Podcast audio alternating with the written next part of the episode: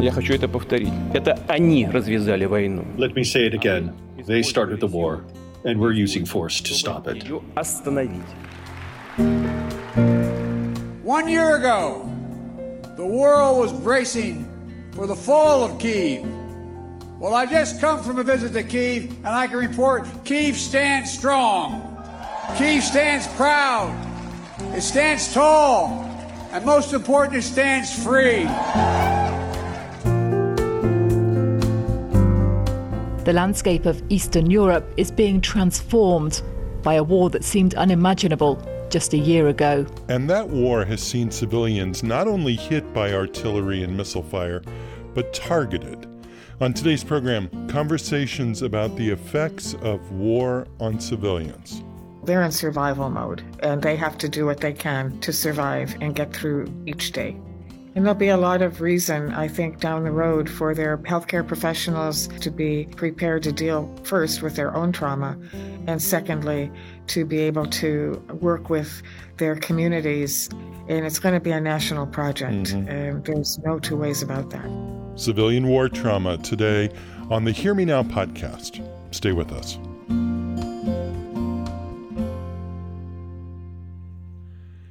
I'm Sean Collins. Thanks for listening. A content advisory as we begin. Today's program will include discussion of sexual violence being used as a tactic in the war in Ukraine. That discussion comes at the end of the episode, and I'll give you another warning before it begins. I've worked as a journalist for close to 40 years now. I've been in newsrooms and editorial meetings when coverage was planned of both guerrilla and state sponsored war making. From the Intifada and the troubles in Northern Ireland to the Contras war in El Salvador and Russia's war in Afghanistan and the Eritrean Ethiopian war and the civil war in the Democratic Republic of Congo to the two wars in the Persian Gulf, the Iran Iraq War, the war in the Balkans among the peoples of the former Yugoslavia, and the U.S. war in Afghanistan, the Syrian civil war, and now Russia's war in Ukraine. Indiscriminate killing of civilians has occurred in many, if not all, of those conflicts, but nowhere more blatantly, more tactically than in Russia's war in Ukraine. Civilians are not collateral damage in Kiev, they're targets. And the hourly threat that that poses to non combatants, the trauma that that causes, will be long lasting.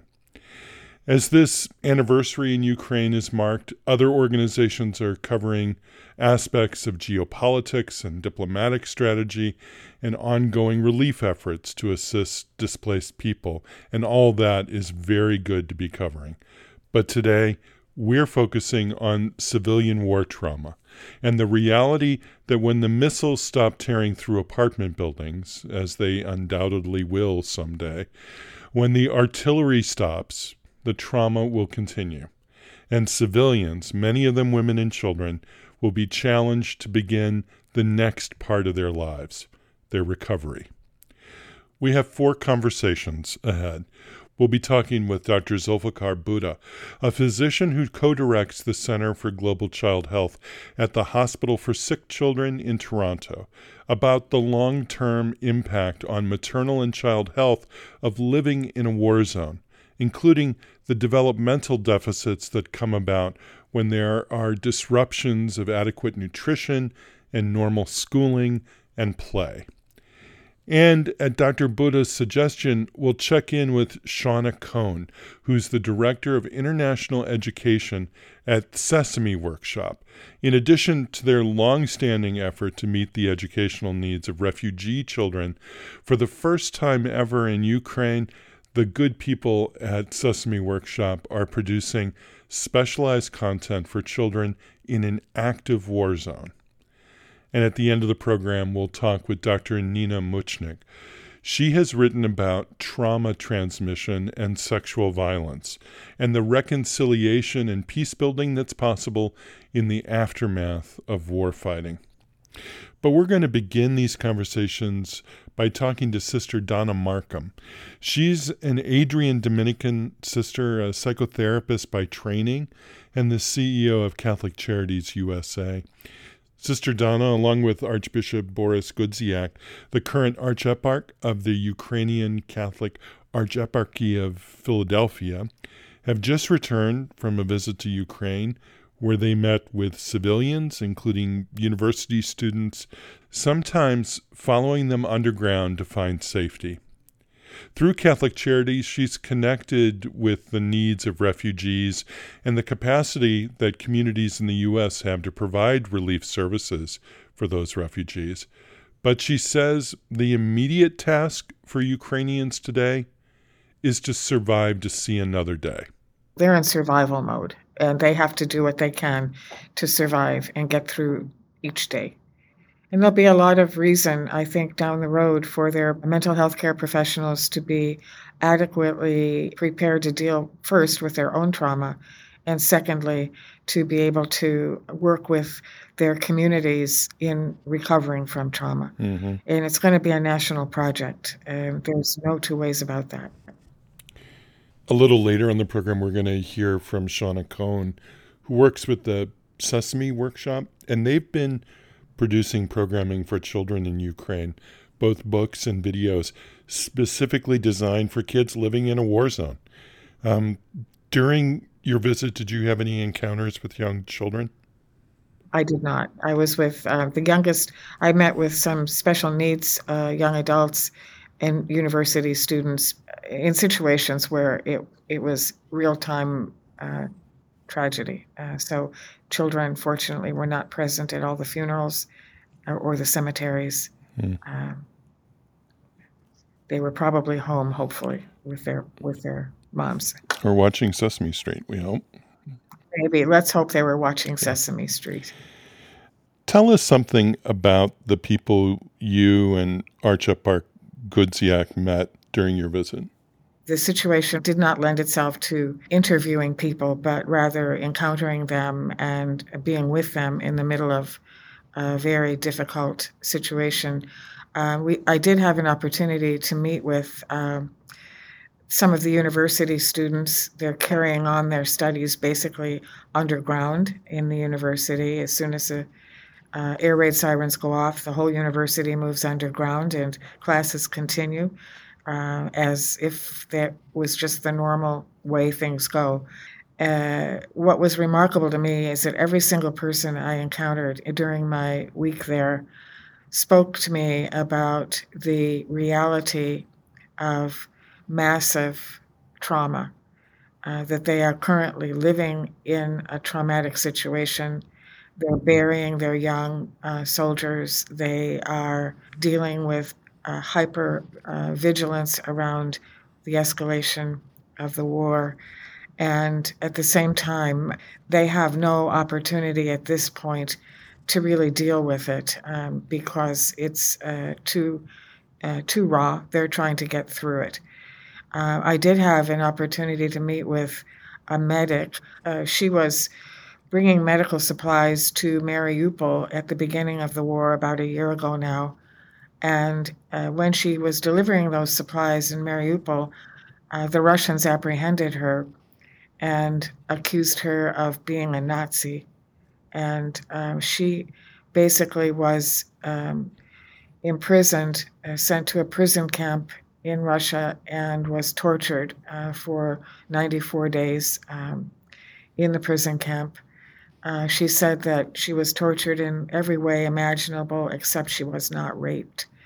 Um, so uh, she uh, shared some of her story. Uh, she did not share details, and it was inappropriate to ask her to do so. So um, you got the sense of the total insanity of this war and the impact that it's having on many, many um, innocent people, people trying to help. Um, and uh, it's going to take years and years of recovery for this whole population uh, because uh, it's almost like during World War II with people that were living in the middle of, of um, World War II. Uh, under attack, and how long it will take them to actually recover from that is uh, is yet to be seen. But I think it's years. And um, I did encounter.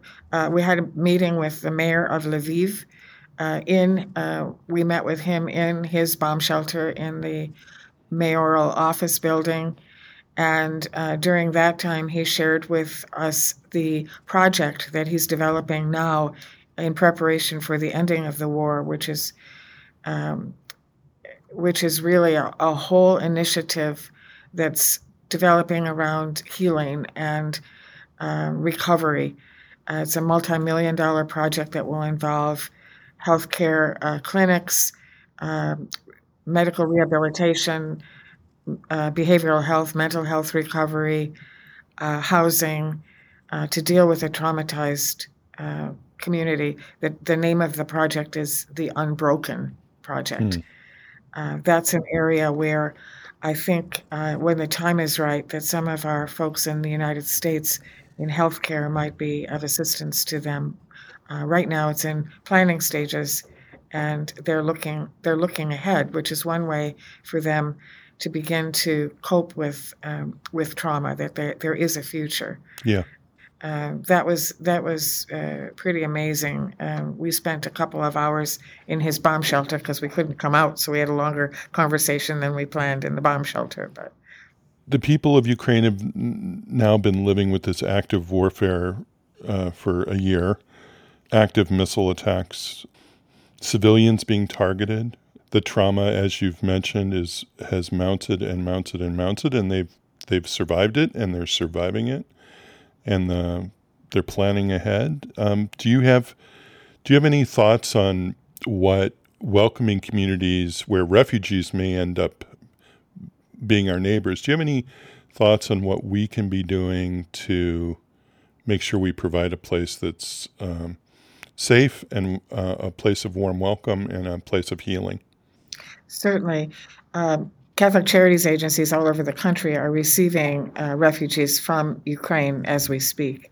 And uh, the, the local communities, you're, you're very right. Uh, there uh, uh, the local communities have been wonderful in welcoming them.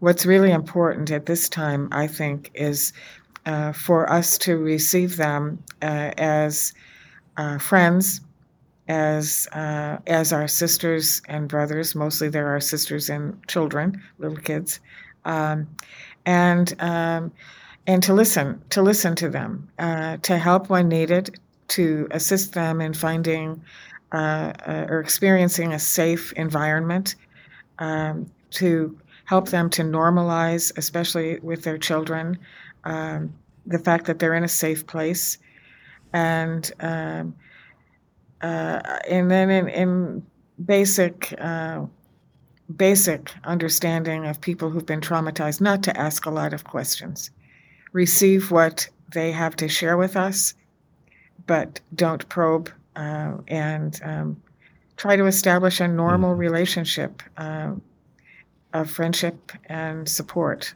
and that will go a long way.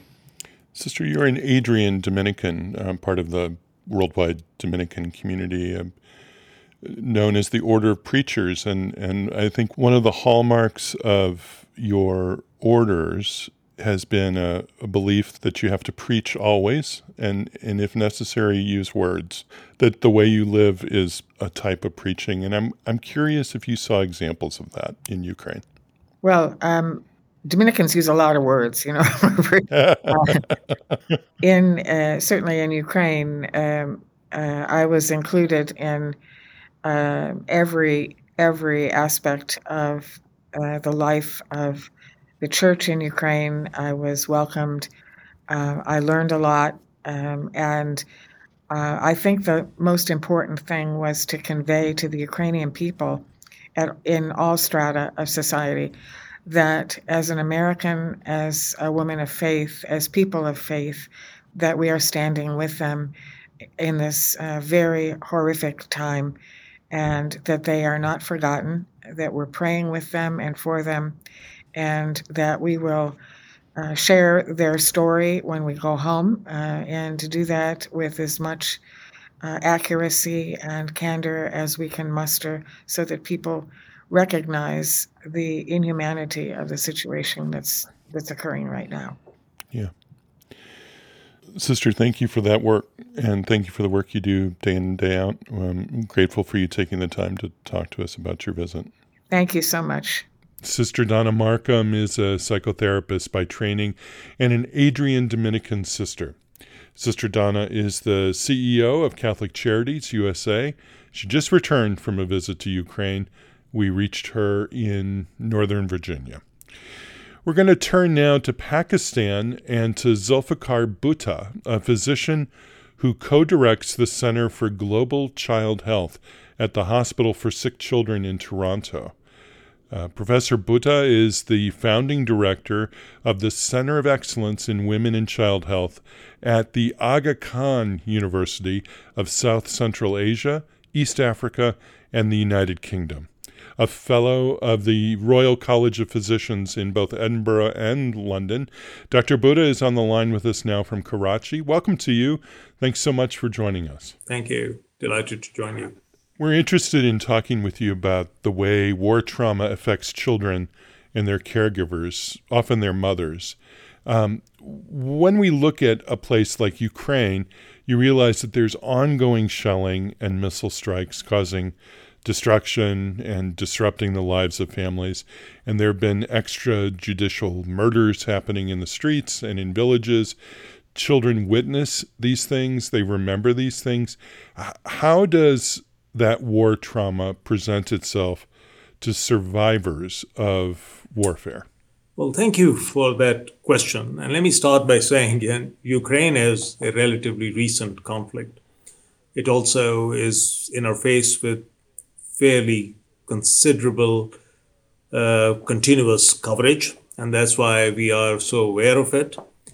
But I just want to remind you that conflict of this nature, maybe even worse, has been going on for decades, and people like me have been trying to focus global attention on both the direct and indirect effects of conflict on children, on women, on families, and on across generations.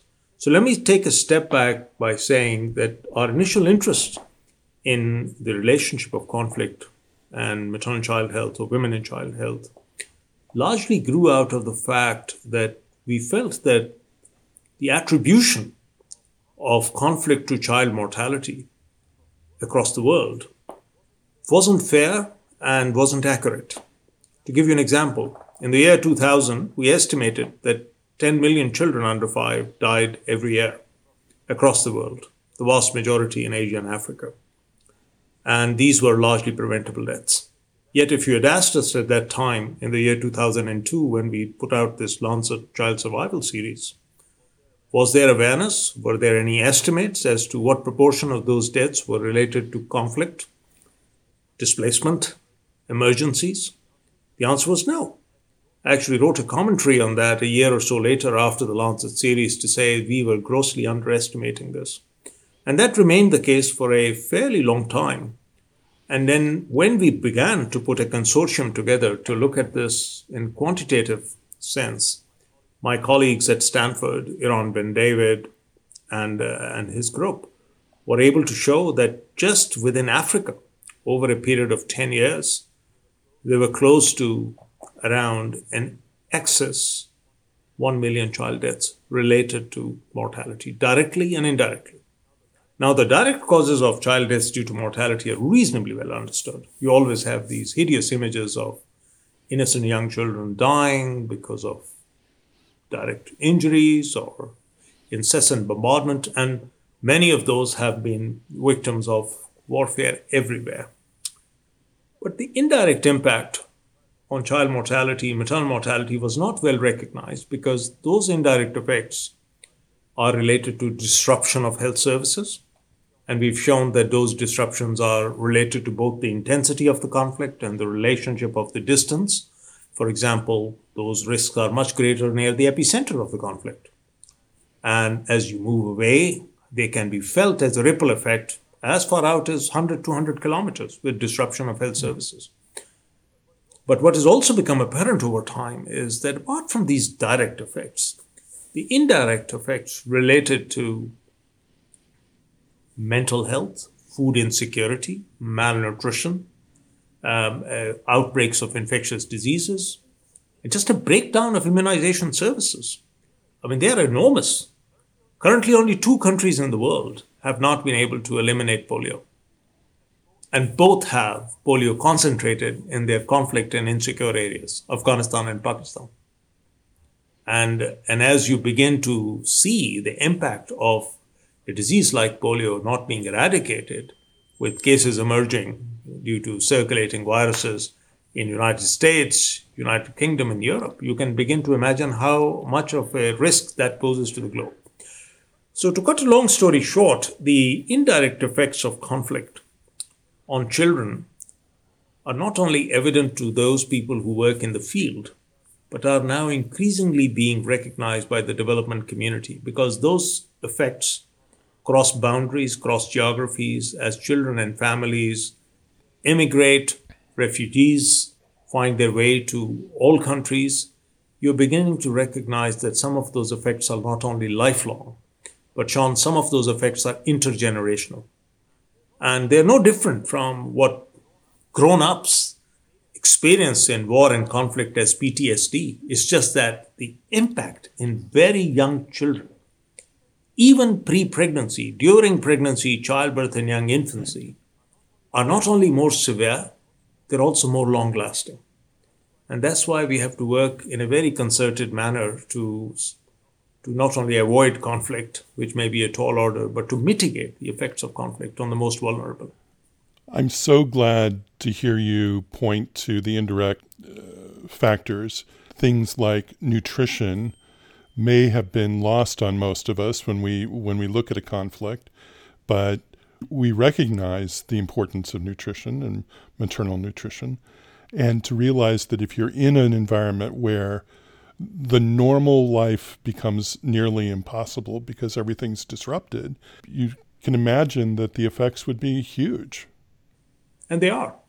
And you also have to recognize that although we talk about conflict in a singular sense, as if it's an isolated issue, in many parts of the world, particularly in recent years, these are very much parts of complex crises and complex challenges for example, in Africa, in the Horn of Africa, we are seeing the confluence of climate change, the resultant displacement of population, conflict, the fight over resources.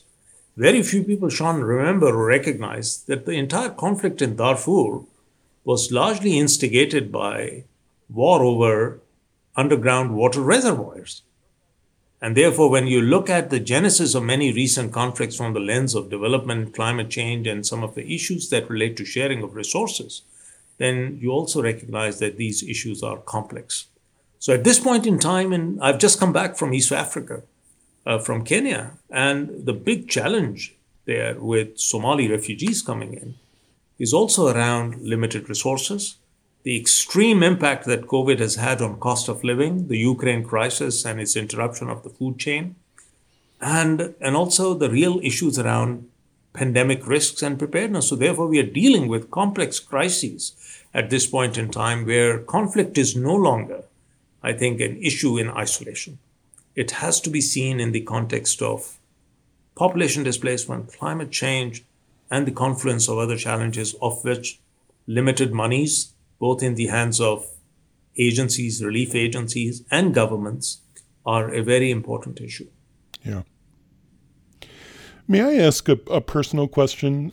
Absolutely. How do you keep your hope alive? How does anyone begin to approach these issues and not be filled with despair? So, I mean, that's a great question. And it's a question that I'm often asked by not just people on the outside, but also within my own staff and teams. And I have a very large team of people working in various geographies. So I have seen conflict at its worst. I've seen the worst impact of conflict. I started my clinical work as a young pediatrician working in refugee camps, dealing with children who had been maimed and injured by landmines in Afghanistan, which were designed particularly to affect children. So I've, I've seen atrocities of the worst kind. But I've never given up hope because I do think for every crisis there's an opportunity and a solution. And at this point in time, my only reason for mentioning the complexity of these issues is that it would be very naive to imagine that you could put a very simple solution in a circumstance like this and it will succeed. So for people to working to, to work in these areas, they need to be working with communities. They need to be working with people on both sides of conflicts. In terms of number one, protecting the most vulnerable. And I think there are some some encouraging signs over there. Also in putting strategies and solutions in place that are built on the best evidence. I've spent the last six, seven years as, as, as a coordinator of a large consortium of academic centers, some of the best in the world, working on evidence based strategies for maternal child health in conflict settings and emergencies. And where we started off with very little at the time when we began, I've seen the whole field move hmm. to looking at what is the best way of doing it, what is the best commodity we need to have, what are the best protocols we need to have in, in place. Also, the groundswell of support on moving towards issues which would allow us to have some rules of engagement in conflict that protect women and children. Now, I'm sad to say that the recent Ukraine conflict has blown everything up in terms of how, how humanity should prevail in those circumstances. But I have not given up hope. I think for any of these challenges, the one way we keep our hope and momentum forward is that we are able to work in those geographies to protect the most vulnerable women and children. And that's what many of the NGOs and other people who are professionals do on a day to day basis. Can you tell us a little bit about treatment for post traumatic stress and what strategies have been effective? So, I mean, there is evidence of strategies that have worked. Some of the best evidence actually is from the Bosnian conflict, where strategies in community settings, in um, primary care settings, uh, play, um, working with educations, educational platforms, um, were successful to a large extent in engaging children. But I think the most important take home message from most of the recent evidence is that management or addressing post traumatic stress requires continued support and longitudinal support. That isn't a short term intervention that you do for the first month or two. These are children, adolescents, young people, adults, women who are at risk of relapse, who are at risk of consequences for a very long period of time. I think the point, the starting point in all of that is good recognition, good diagnostic, the second is multiplicity of services, so multi-sectoral work that looks at mitigation strategies through group sessions, uh, youth clubs, through providing education and uh, uh, uh, the ability of children to talk to each other, to, to basically have um, uh, group counseling. I mean, those are strategies that are time honored and they come from a sound evidence uh, framework. Where we still struggle a little bit is on the scale of those interventions. I wish that I could tell you today that we've been able to implement these at scale in many geographies outside of the fantastic work that many agencies, including Sesame Street, are doing with Syrian refugee children in the Middle East. There are very few examples of such kind of approaches at, at scale in the very poorest populations of the world. For example, I, I worry about the Horn of Africa. I worry about Afghanistan, where conflict's been going on for for you know decades. That there isn't a large scale effort. Uh, I am, however, uh, you know, very pleased to say that despite all the challenges and problems, the the Afghan authorities are well aware of the need for doing something about mental health in their population because even if not for children, they are well aware of the impact it has had on the population at large. So, slowly, steadily, people are moving away from just saving lives and short term band aid measures to providing support and services that would be more long term and potentially sustainable and grounded in community support because health workers will leave The government cannot be in your houses or bedrooms all the time. At the end of the day, it is communities who's also, who have also got to organize themselves in some ways with the spirit of volunteerism and community groups. And women in this aspect are fantastic. Women recognize the value of this uh, more than anybody else. And I've been particularly impressed with the evidence emerging from the role of women's support groups mm-hmm. or women's groups on addressing some of these issues in their own population. Yeah, there's such a stark divide between the stereotypical way that women's groups deal with post stress. Uh, men typically are isolated from other groups, typically don't talk about what's happened to them. I mean, you have to you have to ask veterans, and they will tell you straight away. I mean, there is this myth that needs to be broken that somehow the other post traumatic stress is something that you want to keep private because it exposes some of your weaknesses, and uh, men are not supposed to be affected by it. I, I think the biggest success and the biggest evidence informed intervention in PTSD management is the ability to talk about it, is the feeling that you're not alone and that there are others with you who have had the same experience and same suffering, and that together people can find their way forward. And that's one of the reasons why I keep mentioning again that youth groups, youth clubs, activities which are of a positive nature, where people can engage, share their burdens with each other, and also, you know, share some solutions. Because many of the measures that need to come forward at commun- in poor communities also are innate indigenous solutions that come from activities and measures that people are able to to implement in their own context without a lot of external help. And it also respects the truth, I'm sure, that what works in one region may not work in another, what works in one culture may not work everywhere. Absolutely absolutely. You have no doubt about it. Uh, but but I think you know meaningful engagement at a community level is therapeutic, yeah. and uh, slowly, steadily, the evidence is growing on the on the role of lay health workers, volunteers, community support workers, who can be valuable because they are there, they are from the community, and they are often at times, particularly if they're women, able to work with other women and work with young girls. Um, is there any evidence that mothering or post trauma is affected by the trauma? Is there is there any evidence that children are indirectly affected by the, their mother's trauma? Well, let's step back and look at the evidence that maternal mental health matters to child health. Absolutely does. We, we now know that many of the risk factors for growth failure in early childhood infancy are related to the mother's mental health and just her ability to look after a child.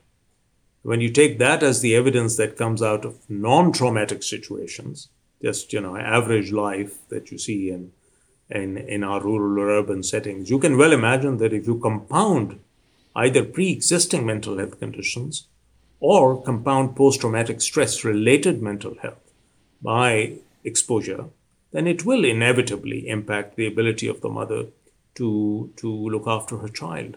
Now, mothers are generally extremely protective.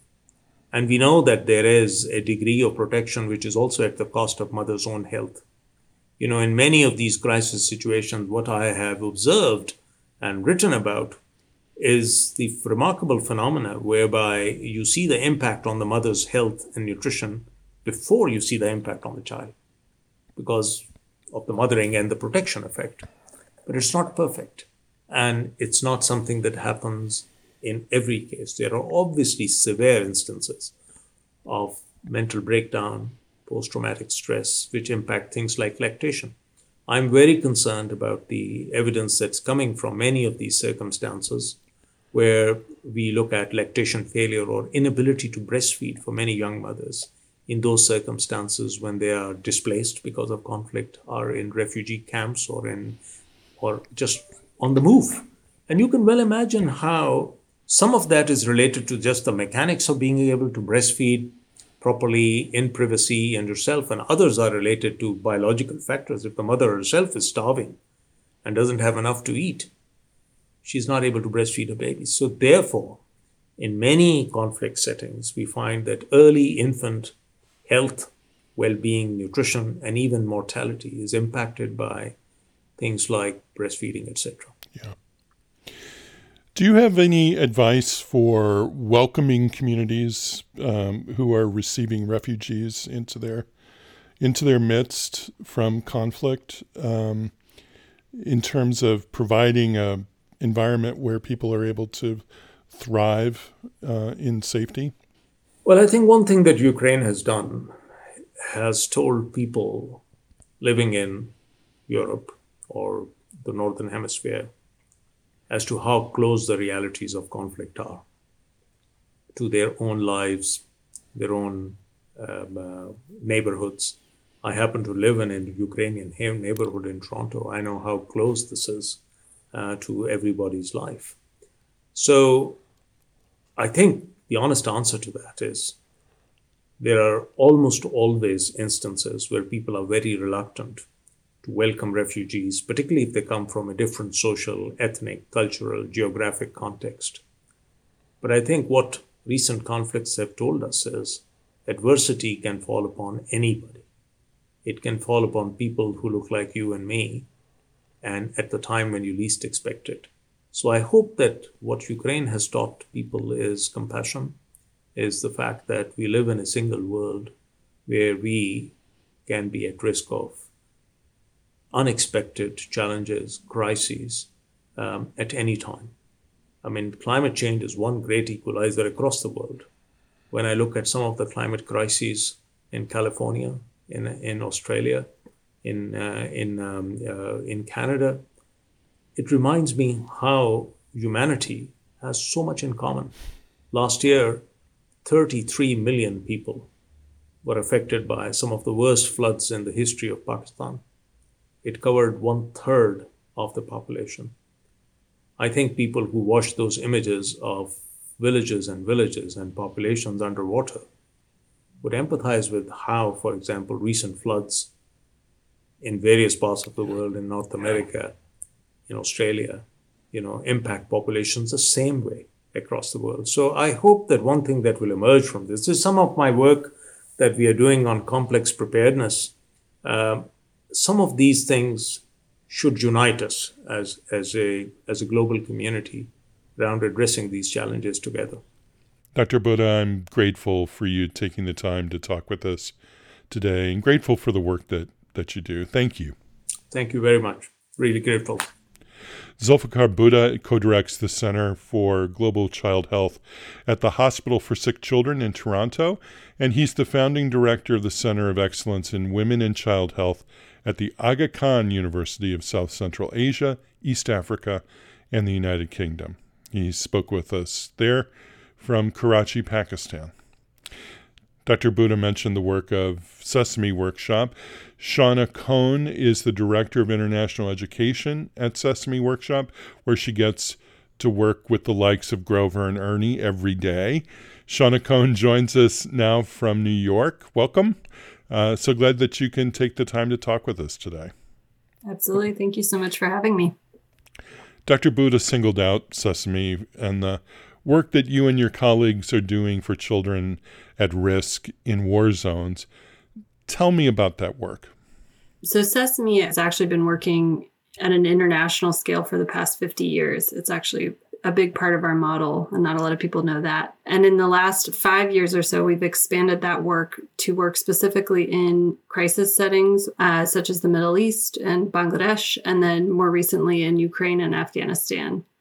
And what we're doing in those areas is not so different in many ways from what we do all over the world, which is to understand the local needs of children, the basic needs, um, and then respond to those needs by providing early learning opportunities through television and other multimedia. How does that take shape in a place like Ukraine, in when there is still active fighting going on in neighborhoods, in urban centers? I mean, this is an active war zone. How can you provide programming for those kids? That's a really good question. And I'm glad you asked because this is actually the first project I've worked on where it's an active conflict zone. Uh, a lot of my projects are um, post conflict settings or um, areas where families are displaced but are safe, relatively safe. And so the work is different in Ukraine. But I think with all of this work, we work very closely with therapists and trauma specialists to make sure that all of our content is reviewed for trauma sensitivity. Um, and I think the other big learning with this work is just around the world, kids are kids. this sort of sense of normalcy and play and opportunities for learning is actually a big part of protective healing for kids, especially in the midst of crisis, but really in any situation. And so I think that's sort of what we always go back to. That's part of Sesame's DNA is how do we serve children from a child's perspective? That's such an important point. You know, the the window, the developmental window where a deficit is so strongly felt uh, is is relatively narrow. Mm-hmm. The fact that you're able to intervene and make sure that as many kids as possible have that kind of normalized childhood as much as that's possible during that formative period in their life is really remarkable. Yeah, you said it better than I could say it. Thank you. That's exactly exactly what we're going for. Do you have any interaction with the uh, with mothers? Uh, one of the focuses that we have on this podcast today is maternal and child health in uh, during conflict, and uh, I my guess is that mothers must be really grateful to have the material from Sesame to share with their kids. Yeah, absolutely. I think a big pillar of this work is work for caregivers, mothers and fathers both. Um, and so, what we focus on in that area is nurturing care, and sort of use those as our as our framework. Um, and I think the other piece to keep in mind in many of these settings is there's a lot of downtime. There's a lot of sort of like just unused time, and for kids, that's I mean, it's hard for anyone, but it's really hard for kids. And so, if we can actually fill that time with um, not just something for kids to do, but actual opportunities for learning, I think that's a huge boon both for kids and for parents who are dealing with waiting rooms, lines, that's that type of thing. Настав час поговорити про емоції та почуття. Сьогодні Гроверу дуже сумно. So, what you just heard is a clip from our Watch, Play, Learn video library.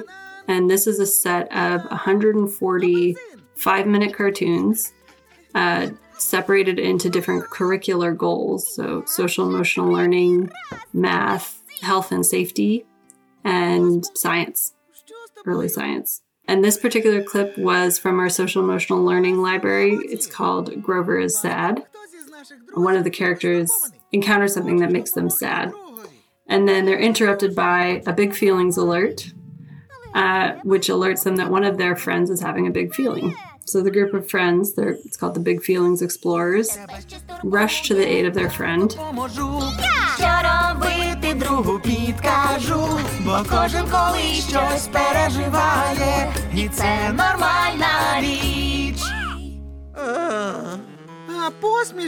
They find out that Grover, their friend, is feeling sad. and they work with him to introduce self regulation strategies that are age appropriate and culturally appropriate. Um, in this case, I think the strategy was belly breathing. So all of the friends take a big deep breath together. And at the end of the episode, uh, the character who's feeling sad at the beginning is able to apply that strategy to how they were feeling as well. So there's always sort of a full circle moment with the feeling. Уже втретє за день. Всі час від часу засмучуються, і це нормальна річ. It's really remarkable and so so admirable. Thank you for doing this work. Thank you. Shauna Cohn is Director of International Education for Sesame Workshop. Thanks so much for talking with us today. Thank you so much. Thanks for the work you're doing.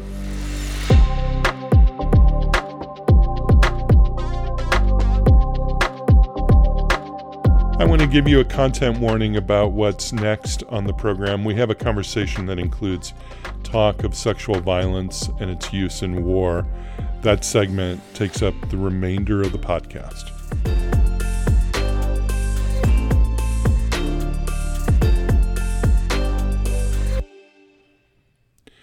Dr. Nena Močnik is a researcher at the University of Pompeu Fabra, Barcelona, and the author of Trauma Transmission and Sexual Violence.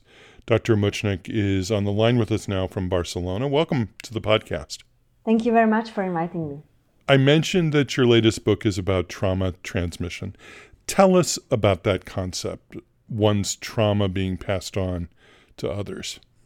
So I spent uh, almost 10 years, I think, altogether doing ethnographic anthropological work in post-war Bosnia and Herzegovina.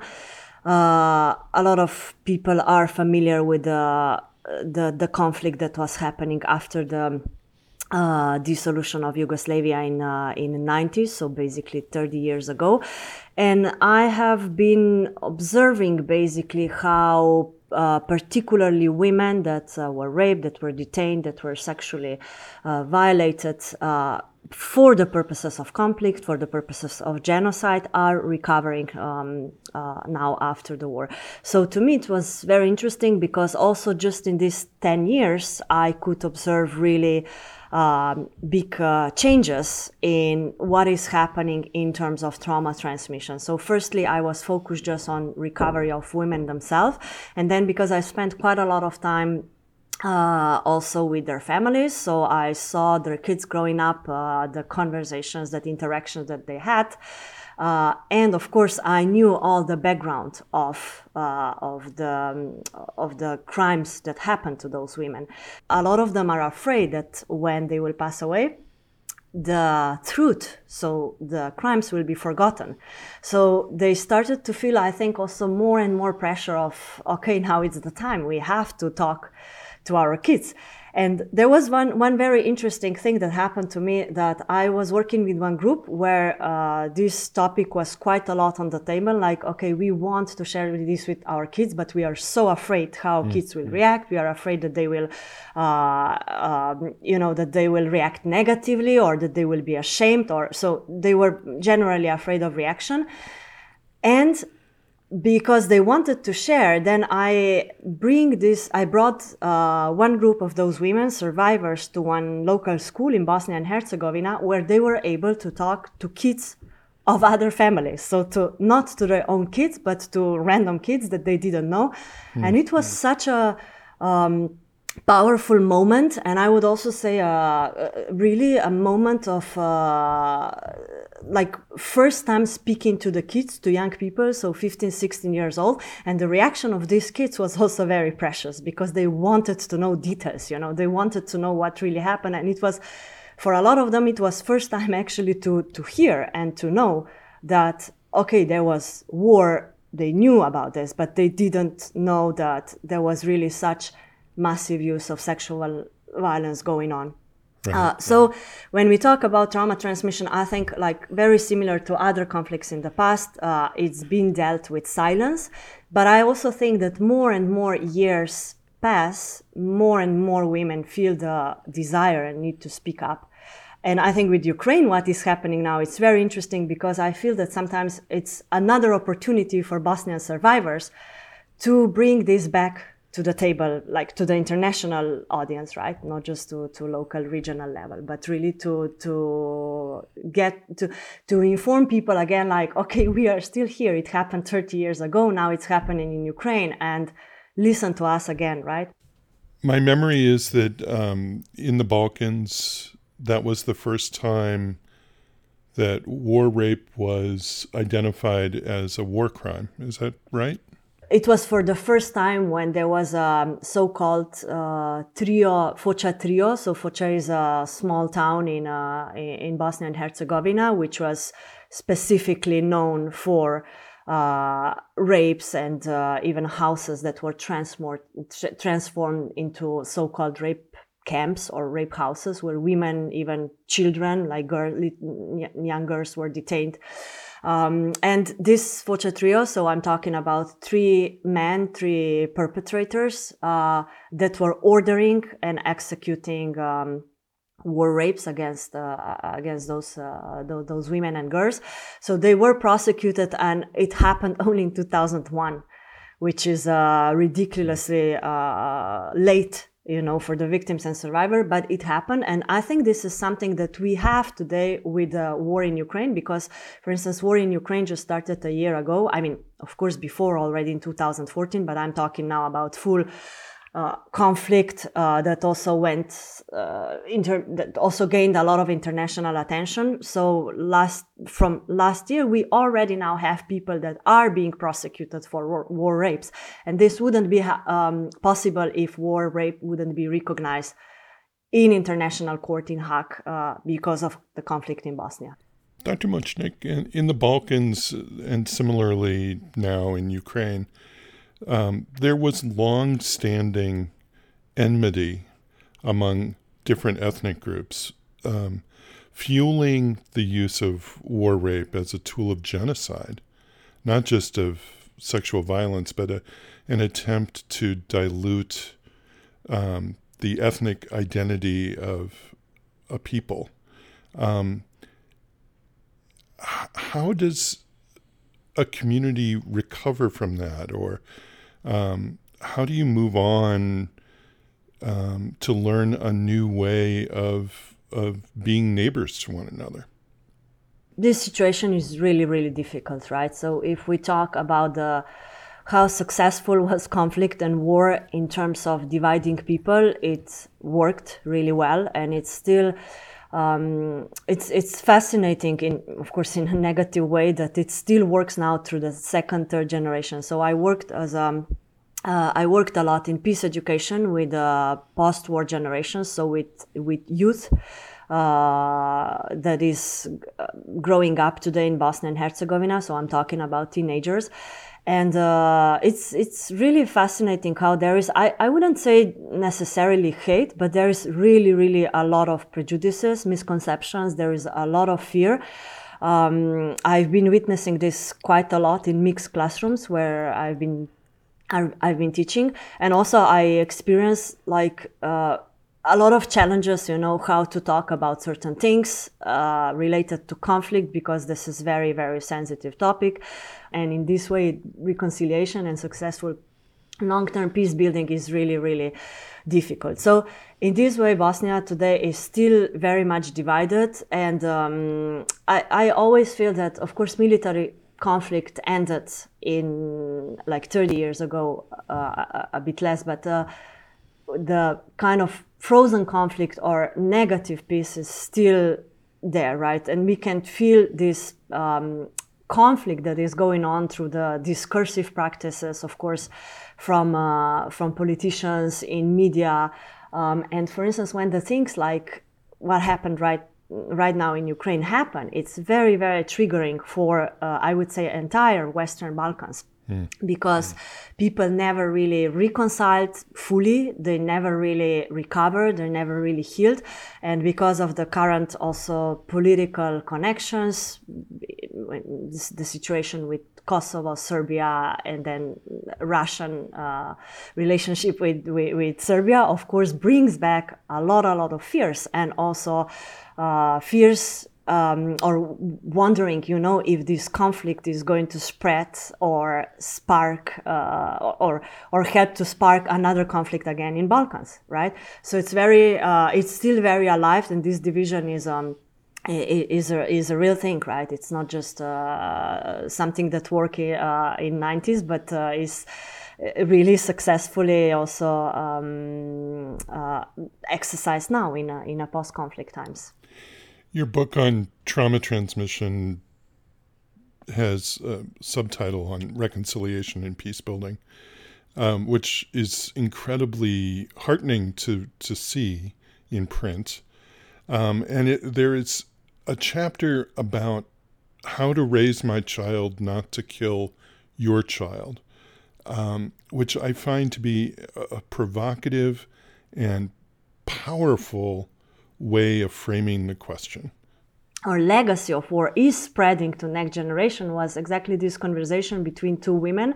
So one of the women um, has uh, has two daughters, and another one has two sons, and uh, they were you know, wondering what is better to have daughters or son, what will bring you less troubles in your life, right? What is easier uh, when you raise kids? It's, is it easier to raise your, uh, your daughters or your sons? Because if you raise your daughters, you will be always afraid that your daughters will be subjected to similar type of violence as they were, right? So this was the statement of the woman who had daughters. And then uh, another woman who had boys was like, yeah, but you know how boys are, they, they can be violent. They can... So they were acknowledging, they were actually projecting their own experiences um, from the war. But what was really interesting for me was like that not just these two women, but also other women when, because we very, very often talk about their kids and grandchildren, they would always assume that, you know, they are mothers who would raise their kids in peace and loving everyone, no matter the ethnic, religious, whatever identity background, right? And there is also mothers, obviously, who raise rapists, right? So my question was always like, who are those mothers? Because every mother assumed that they raise kids in a in good in good human beings, right? And then some of the kids will become rapists, some of the kids will become criminals, some of the kids will be accused of, uh, of uh, committing um, serious crimes like, like genocide or, or crimes against humanity. So who are those mothers? And this was, as you said, very, very controversial uh, start of conversation that once I threw in, and um, for women, it was immediately like very defensive uh, way of responding on this. No, no, no, it's not me, it's not me. But and this was also one, one very interesting point when we when we had these workshops together was that one woman said, "But I would like to go to meet a mother of a rapist, of a rapist who raped me, and to talk to her." How did you raise your child? How do you raise a child to kill other people to, to, to kill other people? And to me, this is this is very, very interesting. I think very philosophical, ethical, moral question that is very, very controversial and hard to answer when we talk, when we think about ourselves or when we try to put ourselves into other shoes, right? Because no one would want to be a mother or, or a father of a, of a criminal or of a, of a war rapist, of a rapist in general, right? To me, this is very, very interesting because Bosnia is very uh, patriarchal. Of course, it's changing, but in the times when those women became mothers or when they were young, the way how they were raised, because I mostly work with women from very rural areas, uh, this idea of mother being a pillar of a family was still very powerful, right? So they felt responsible to not transmit trauma and to raise their kids in peace and love. Now, if this is true, to me, this is another very, very big question, right? Nena Močnik is a researcher at the University of Pompeu Fabra, Barcelona, and the author of Trauma Transmission and Sexual Violence Reconciliation and Peace Building in Post Conflict Settings. Dr. Močnik, thank you so much for taking the time to talk. Thanks a lot for having me once again. Our thanks to Dr. Zulfiqar Bhutta from the Center for Global Child Health at the Hospital for Sick Children in Toronto, Sister Donna Markham from Catholic Charities USA, and to Shauna Cohn from Sesame Workshop. We're deeply grateful to you all for the work that you're doing and for sharing that work with us today. The Hear Me Now podcast is a production of the Providence Health System and its family of organizations. Find us on the web at www.hearmenowpodcast.org. Our program is produced by Scott Acord and Melody Fawcett. We have research help from medical librarians Carrie Grinstead, Basia Delawska-Elliott, Sarah Viscuso, and Heather Martin. Our theme music was written by Roger Neal. The executive producer is Michael Drummond. Join us in two weeks when we'll be talking about hospice for the homeless. There's an effort underway in Southern California to reach unhoused people with hospice care and the promise of a safe place to spend their final days. That's coming up on our next episode. Be sure you're subscribed. You can do that at hearmenowpodcast.org. I'm Sean Collins. Thanks so much for listening. Be well.